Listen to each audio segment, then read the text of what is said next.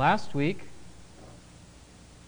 we looked at another aspect of prayer. Prayer is doing this thing for other people before God. Does anyone remember the word? Sandra? Interceding. Very good. All right. And uh, maybe one of the kids. What does intercede mean?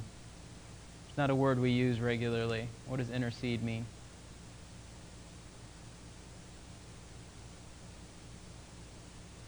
Expand it to the, to the older kids then. No.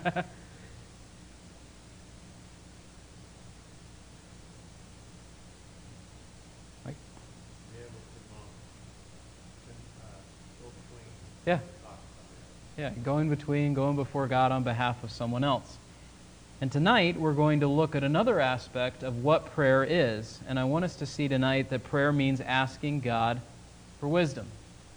I don't know if you've ever been training someone how to do something and they sort of expect you to do all the work for them. You say, here's, we're going to do it, and you kind of expect them to participate, and their response is just sort of like, sit back and sort of wait for you to show them every step of the process. I encountered this a lot when I was fixing computers in past years. I would ask questions like Did you make sure that the power was on? Did you try turning it off and then turning it back on? Did you uh, write down what the problem was so that I have some clue of what was going on? And a lot of times people are just like, Nope, I expected you to fix it. They just sort of threw their hands up, and, and it, it was all on me to take care of. I think we'll see the connection to what we're saying to that illustration and the passage that we're going to look at tonight here in a few minutes. But before we get to Genesis 24, I want us to consider a, a related passage. So James 1:5 is a verse that you're probably familiar with, and I'll just quote it for you. If anyone lacks wisdom, he should ask God, who gives to all generously and without reproach, and it will be given to him. And so if God says he will generously give us wisdom if we ask, then what does that asking for and receiving of wisdom look like? Is it sort of like we're like a, a, cup or a bowl and God just sort of pours the wisdom into us when we ask? Or what does it look like? I think that if we turn to Genesis 24, we will see a pattern for seeking wisdom from God in prayer. And I think that we'll see in Genesis 24 that it, it includes at least three things. The first is to obey before you pray. The second is to pray for God's will. And then the third is to check your work. And I'll explain those as we come to each of them. So let's start with the first one obey before you pray. So, Genesis chapter 24. Abraham was old, advanced in age, and the Lord had blessed Abraham in every way. He said to his servant, the oldest of his household, who had charge of all that he owned, Place your hand under my thigh, and I will make you swear by the Lord, the God of heaven and of earth, that you shall not take a wife for my son from the daughters of the Canaanites among whom I live, but you will go to my country and to my relatives, and take a wife for my son Isaac. The servant said, Suppose she's not willing to follow me back to this land. Should I take your son back to the land from where you came? Then Abraham said to him, Beware that you do not take my son back there. The Lord, the God of heaven, who took me from my father's house and from the land of my birth, and who spoke to me, and who swore to me, saying, To your descendants I will give this land, he will send his angel before you, and you will take a wife for my son from there. But if the woman is not willing to follow you, then you will be free from this my oath, only do not take my son back there. So the servant placed his hand under the thigh of Abraham his master, and swore to him concerning this matter. Why do I say obey before you pray? because his prayer is not going to come until verse 12. But he is given instructions in verses 1 through 9. So the first thing I think we see from verses 1 through 9 is that we need to do what we have been told to do. And what was it that Abraham told uh, this servant to do? He said, Go find a wife for my son Isaac. I think we have to recognize that we have to do what we've been told to do, even if it costs us. And I think the significance of this that we might miss is that this servant, many believe, is the same man who's spoken of in Genesis chapter 15. Let me just read one verse from you there. Abraham speaks of his childlessness, and he says in Genesis 15 and verse 2, Lord God, what will you give me since I am childless?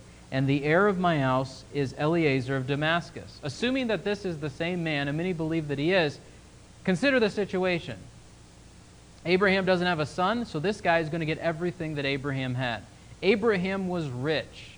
Remember, he and Lot parted ways because there wasn't enough grazing room for all their flocks, and that was like having a million dollars in those days. And so here's this servant, he's going to get everything that Abraham has. What does God do? What happens to correct Abraham's not having any kids? Who does he give? Isaac. What does that then mean for this servant? He gets nothing. And on top of that, Abraham says, Go find a wife for my son Isaac, the one who replaced you, so that now not only are you not getting anything, but he's going to get married and have kids, and you're for sure not going to get anything. Think about how you would have felt in that situation. Would it have been hard to obey? But he obeyed. How do we know that he obeyed?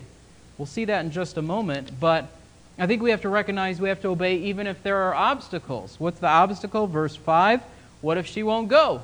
I find her, she's the one, but she won't come back. Should I take Isaac there? And Abraham says, Absolutely not. God called me out of that place to this place, so don't take Isaac back there. I think obeying before you pray is not only doing what you've been told to do, but also keeping your promises. Look at verse 10. Or verse 9 is the oath that he swears. He swore to him concerning this matter. We won't really go into detail in it, but the the place your hand under my thigh. There's a lot of dispute about that, but basically it's an idea of he's swearing an oath connected with Abraham's person, and he's saying, Because God has made these promises to you, I'm going to swear a, an oath to you, and I'm going to fulfill and uphold what God has promised for you, and I'm going to be an instrument in accomplishing that. I'm going to find a wife for your son, part of continuing your line of what God wants to happen for your family to become the nation of Israel. Keep your promises. Would this have been a hard thing for him to do? I'm sure it would have been. I think God also calls us to keep our promises as well, though. We make promises to other people. It can be from something as serious to, I will love and cherish you, a wedding vow, to something as seemingly unimportant as, hey, I'll do something for you this week. Here's my list of things to get done. I'm going to do it. I'm going to follow up we should be very careful to make sure that we seek to fulfill the things that we say that we're going to do. And this is a challenge because it's easy for us to make promises and then not keep them. And I recognize that being human, we don't foresee every circumstance, that we sometimes uh, things prevent us, sickness or whatever pre- prevent us from keeping our word. But I think God calls us to keep our promises, even as this servant kept the oath that he made Abraham. We also, of course, and I think this is where this ties in, need to keep our promises to God. Because Abraham was the chosen person of God through whom the nation of Israel was going to come, the servant wasn't just making a promise to Abraham, he was making a promise in God's sight. And I think this is where the warnings in Ecclesiastes 5 come in. Don't make an oath lightly. Don't make a promise before God and then say, I was just kidding, I had my fingers crossed, try to get out of it, you know? We need to keep our promises. So, why is it important that we should obey before we pray for wisdom? Because if we're not doing what we've been told to do, and if we're not keeping the promises that we've made in God's sight, why do we expect that He's going to bless us and give us wisdom? And if He does, why would we expect that that would help us if we're not doing the things that He's already told us to do? And then we say, Tell me something else to do. Why, why would I do that any more than the things he's already revealed to me? The second point, I think, is in verses 12 and 14 that we need to pray God's will. Just background in verses 10 and 11 the servant took 10 camels from the camels of his master and set out with a variety of good things of his master's in his hand. And he arose and went to Mesopotamia to the city of Nahor. He made the camels kneel down outside the city of the well of water at evening time the time when women go out to draw water. And so there's a lot that's summarized in those two verses. Think about the distance from Canaan all the way over to where Ur of the Chaldees would have been. This would have been probably approximately where Babylon was located, near uh, the Tigris and the Euphrates rivers. This would have been a journey of several hundred miles. It's not like the servant said, Okay, I'll do this, and he made one journey and then he was there. This was a long trip that would have taken months for him to fulfill the promise that he had made. But you come to verse 11, and he's arrived there, and he's waiting. What does he pray? Why should we say, why do I say pray God's will? How do we know God's will, first of all? We know God's will by the clear commands of Scripture, by principles from passages that we look at, like this one, by making application of those things to our lives, and making decisions within the boundaries that have been established by that framework. So, why should we pray God's will, or how do we pray God's will? We pray for success in doing what we've been told to do. Verse 12, he said, O Lord, the God of my master Abraham, please grant me success today. So, what's he praying? He's praying for God to give him success in what he's supposed to do. Now, why is this important? Why would he pray this way? He would pray this way because we need help to obey. There's many times when we know what we're supposed to do and we need help to accomplish it, even either because we're not quite sure how to go about it or because we know how to go about it and there's part of us that doesn't want to, and so we need God's help to obey. What else do we know in connection with this? God wants us to obey, and so he will help us if we ask. I think we also have to recognize that when he's asking for help in this way, he and we should not ask for whatever we want.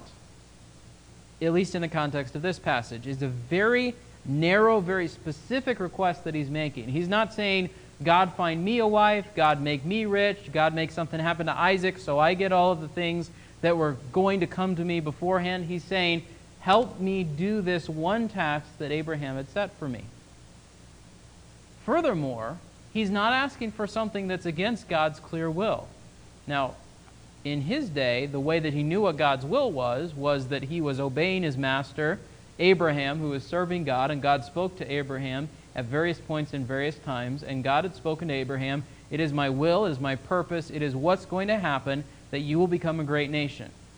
For him to become a great nation, Isaac needs to find a wife and have kids. And so this servant is praying for something that is according to God's will, not against God's will. So pray God's will for success in what you've been told to do. Pray God's will, furthermore, for him to be faithful to his promises. Look at the second part of verse 12. Show loving kindness to my master Abraham. So, what's he praying? He's praying according to God's character. What sort of God is God? He's a God who is faithful. And so, when he comes to God and he says, Show loving kindness to Abraham, he's appealing to God's character and saying, God, you are a God who is faithful. God, you are a God who behaves in certain ways. Do that again. Behave in that way toward Abraham.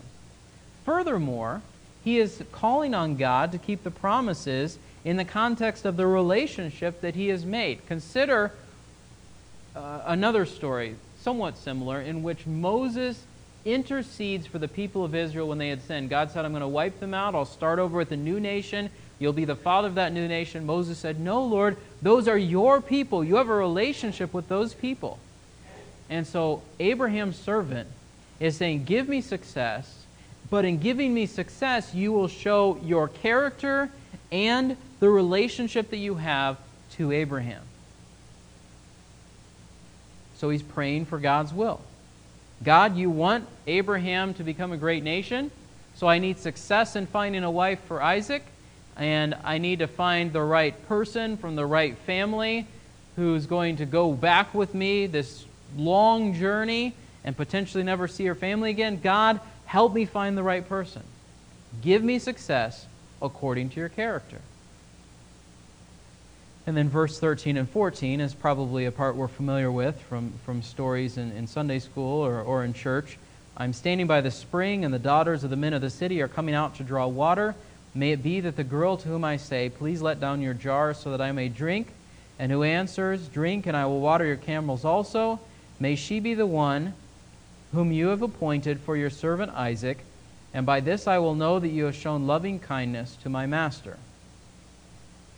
Now we're familiar with that, requ- that request. And the, the third point that I want to make from this passage, and perhaps the longest point, is where I think would be a correction to what we might start assuming when we see this. When we look at this, we might look at it and we say, all right, he asked God, she, uh, he asked God to show him a sign about which girl is going to be the right wife for Isaac. That's what it sounds like. And if you remember a few weeks ago, what did I say about that? Don't put out a fleece. So, how do you reconcile these two passages? I think there's a couple of points that connect the two things. One is the fact that this servant of Abraham is living in a time when he didn't have the Bible to create a framework for him to make certain decisions. And he was living in a time when God was doing something very specific with a very specific nation and family, and he was asking God for guidance about that particular thing. Furthermore, consider the contrast between the person here and Gideon. What's the contrast? Gideon was someone who was doubting God and disobeying God. What's this servant doing? He's trusting God and he's obeying God.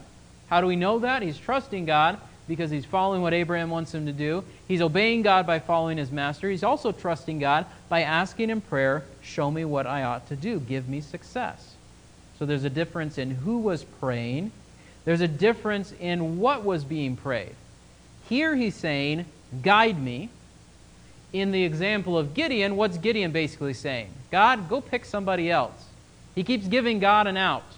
If it's this, then I, it's not me. If it's this, then it's not me. If uh, all of these things he kept doing because he didn't want to do what God had told him to do. Whereas this servant is saying, God, help me to do the thing that you've told me to do.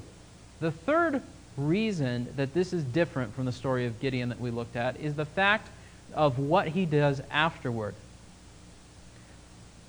he makes sure that what he thinks is the answer from God is, in fact, the answer from God, and not just trusting that his desires, his intuition, his feelings about it were correct. Why do I say that? Look at what happens next. Before he had finished speaking, behold, Rebekah, born to Bethuel, the son of Milcah, the wife of Abraham's brother Nahor, came out with her jar on her shoulder. The girl was very beautiful, a virgin, and she went down to the spring and filled her jar and came up. The servant ran to meet her and said, Let me drink a little water from your jar. She said, Drink, my lord. And she quickly lowered her jar to her hand and gave him a drink. Now, when she had finished giving him a drink, she said, I will draw also for your camels until they have finished drinking. So she quickly emptied her jar into the trough and ran back to the well to draw and drew for all his camels. Meanwhile, the man was gazing at her in silence to know whether the Lord had made his journey successful or not. So, what's the first test of whether she is the one that he is seeking. The first test was whether the specific request he had asked from God was answered in the way that he had asked it. And was it? Well, if you look at verse 17, he says, Can I drink? She says, Drink. And then she says, I will draw also for your camels. Now, the thing that sometimes we emphasize in Sunday school is how thirsty the camels were and all this sort of thing which is true. This was a lot of work. And I think the important connection here is I think it's revealing something of her character. When he is saying, God, show me the right person, I don't think it's just sort of pick someone out of a hat who happens to be wandering by. He's saying, show me a person who's going to make a good wife for Isaac, someone who's going to have this attitude of service and obedience and, and, and following properly. And so, did the answer match what he had prayed for? I think we have to ask ourselves that as well. If I pray for something from God, whatever it is, and I believe that I receive an answer, does the answer match what I had prayed for? If the answer does not match, then there's a couple of questions that we could ask ourselves. Did I pray for the right thing? Because it's possible that we could be praying for the wrong thing. Did I pray at the right time? God, I want this thing, but maybe it's not the time that God wants you to have that particular thing. Did I pray in the right way? Did I come before God saying, God, I really want this thing, but I recognize that you're in control and this may not be what you have for my life? Or to become before God, I'm like, God, you got to give me this right now. I mean, what's our attitude? What's our approach? What's the way that we're coming before God? And if the answer does match what you prayed for, asked, if it is a yes, then how do you respond? Look at verse 22. When the camels had finished drinking, the man took a gold ring weighing a half shekel, two bracelets for a wrist, weighing ten shekels in gold, and said, Whose daughter are you? Please tell me, is there room for us to lodge in your father's house? She said to him, I am the daughter of Bethuel the son of Milcah, whom she bore to Nahor. And she said, We have plenty of straw and feed and room to lodge in. Look at his response in verses 26 and 27. Then the man bowed low and worshipped the Lord. He said, Blessed be the Lord, the God of my master Abraham, who has not forsaken his loving kindness and his truth toward my master. As for me, the Lord has guided me in the way to the house of my master's brothers. So if the answer to your prayer is a yes, do you respond in thankfulness? Because that's how this servant responded, but that's a step that we often skip. I would also caution or help us to rec- or remind us that a yes to something that we pray may not always be the best thing for us. Why do I say that? People of Israel kept crying out for a king over and over and over again. What did God say was going to happen? He's going to tax you, He's going to draft your sons for war, take your daughters as servants. He gave them eventually a king in the form of Saul, and humanly speaking, that was not good for the people of Israel. Now, that was the precursor to David, whom God did appoint as a king, a man after God's own heart. And so it's not as though God appointing them a king was him giving in to a demand or a mistake, but I would just point out the fact that a yes to something that we pray is not always the best thing for us. So just something to, to think about with that. But looking at this passage again, does the answer match what you prayed for? Yes, it did match what he prayed for. What was his response? He responded with thankfulness. But he didn't stop there, because this is where we often stop. Did I get a yes? Okay, good. Now I'm going to move on. But what does he do? He checks to see if the answer matches the general guidelines that he was given. We see this in verses 22 through 27. What was he looking for? Who are you? She needed to be from the right place, so he had to go to the right city. He was in the right city. She needed to be from the right family. She was from the right family. She was a, a descendant of Abraham's relatives. She needed to have the right character. We saw that demonstrated in her attitude in responding to his request. And so the servant was following the guidelines that he'd received both from Abraham and indirectly from God, not just sort of blindly following whatever, whoever walks up to the well, she's the right one, just because she matches this phrase that I was looking for. You had to check the rest of the qualifications. We'll see further that there's another step in just a second. For us today, I think that this is a step that we should take if we believe that we have received yes in an answer to a prayer, does the answer fit within the boundaries of what we know God wants? If we pray to God, God, I want you to give me something, and we know that it's something that would be sinful, and it seems like God gives that to us.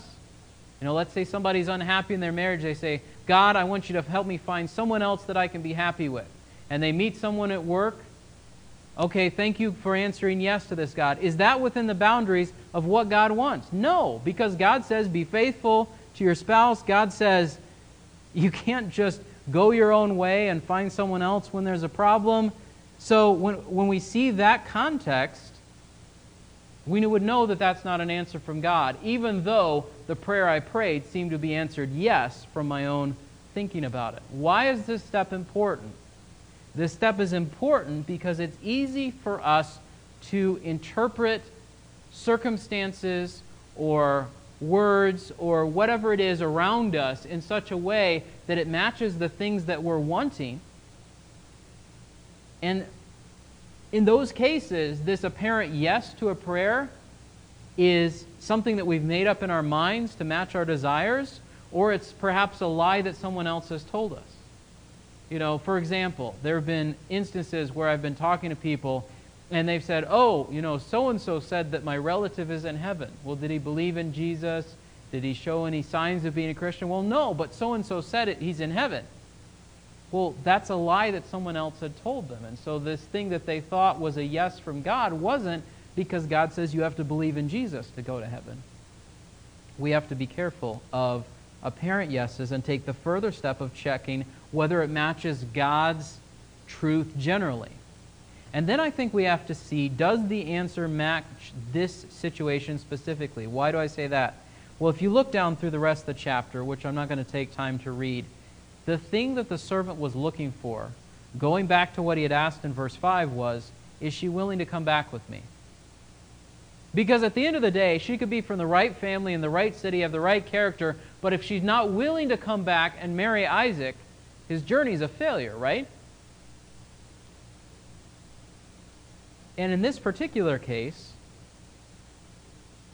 it matched the situation because she was willing to leave her family.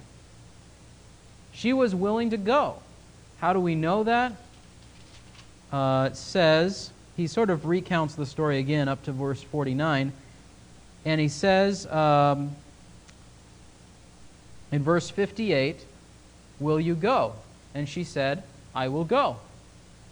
And so that's what it, what it came down to. Until he heard that from the prospective answer to this prayer for a wife for Isaac, his job wasn't done and his prayer wasn't fully answered, right? So she left her family, she left a familiar situation. Why, how do we know that she was willing to go? Her brother and her mother said, Let her stay with us for a few days, say 10. Afterwards, she may go. He said, Don't delay. Right after that, they asked, Will you go? And she says, Yes. Now think about this. From the perspective of Rebecca, I'm going to make a journey of hundreds of miles and I'm never going to see my family again, most likely. Would that be a hard thing to say yes to? And so that commitment from her was a further confirmation that his job was done, that he had found the right person. And how do we know that all this came to pass? Because you see at the end of the chapter in verses 62 to 67 that, uh, that uh, she is married to Isaac and she becomes his wife. Uh, she becomes Isaac's wife. So this, this journey that started out with Abraham saying, Go, and the servant asking God for wisdom, finds its fulfillment at the end of the chapter. So when we ask God for wisdom, and I, I recognize there's differences in the culture, in the situation, in many of these things from our regular day to day experiences. And yet I think that there are principles here that we can take away from it we start, before we go to God and say, God, give me more wisdom, we start by making sure, am I obeying God and doing the things that He's already told me to do? Secondly, when we come with this prayer of wisdom, we pray it according to God's will. We don't pray it for things that are way out here saying, God, give me wisdom for how to do things that you've said not to do. God, give me wisdom for how to do things that are different from what you want me to do. We pray according to God's will. And then thirdly, if we think that God has given us a yes, we consider whether that matches up with other things we know from Scripture. Because God's not going to give us a yes that's a go ahead to do something that He said we shouldn't do. God's not going to give us a yes that is away from the direction that He wants us to follow to grow in Christ. So, do we seek wisdom from God carefully and thoughtfully like the servant did? If not, then we might be like the people I talked about at the beginning. Hey, my computer's broken. Did you did you did you start with anything? No, they just throw their hands up and they say it's all up to you. Do we treat God that way? God is the source of all good things in our life. God is the source of the wisdom that we need. And yet there is so much that he has already given to us and told us that it sometimes we're like we're like people who ask for questions about how to fix things online. Hey, this is wrong with my car if you took two seconds to search it, you would say, oh, it might be this, and you could go check that. God has given us far more important truth in His Word, and a lot of times we say, God, give me wisdom, and it's almost as though God is standing there saying, I already did.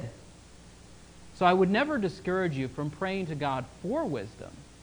That being said, if God has given us so much wisdom, are we taking it and using it and then saying, God, help me understand the truth that you have given to me and follow you in the way that I ought.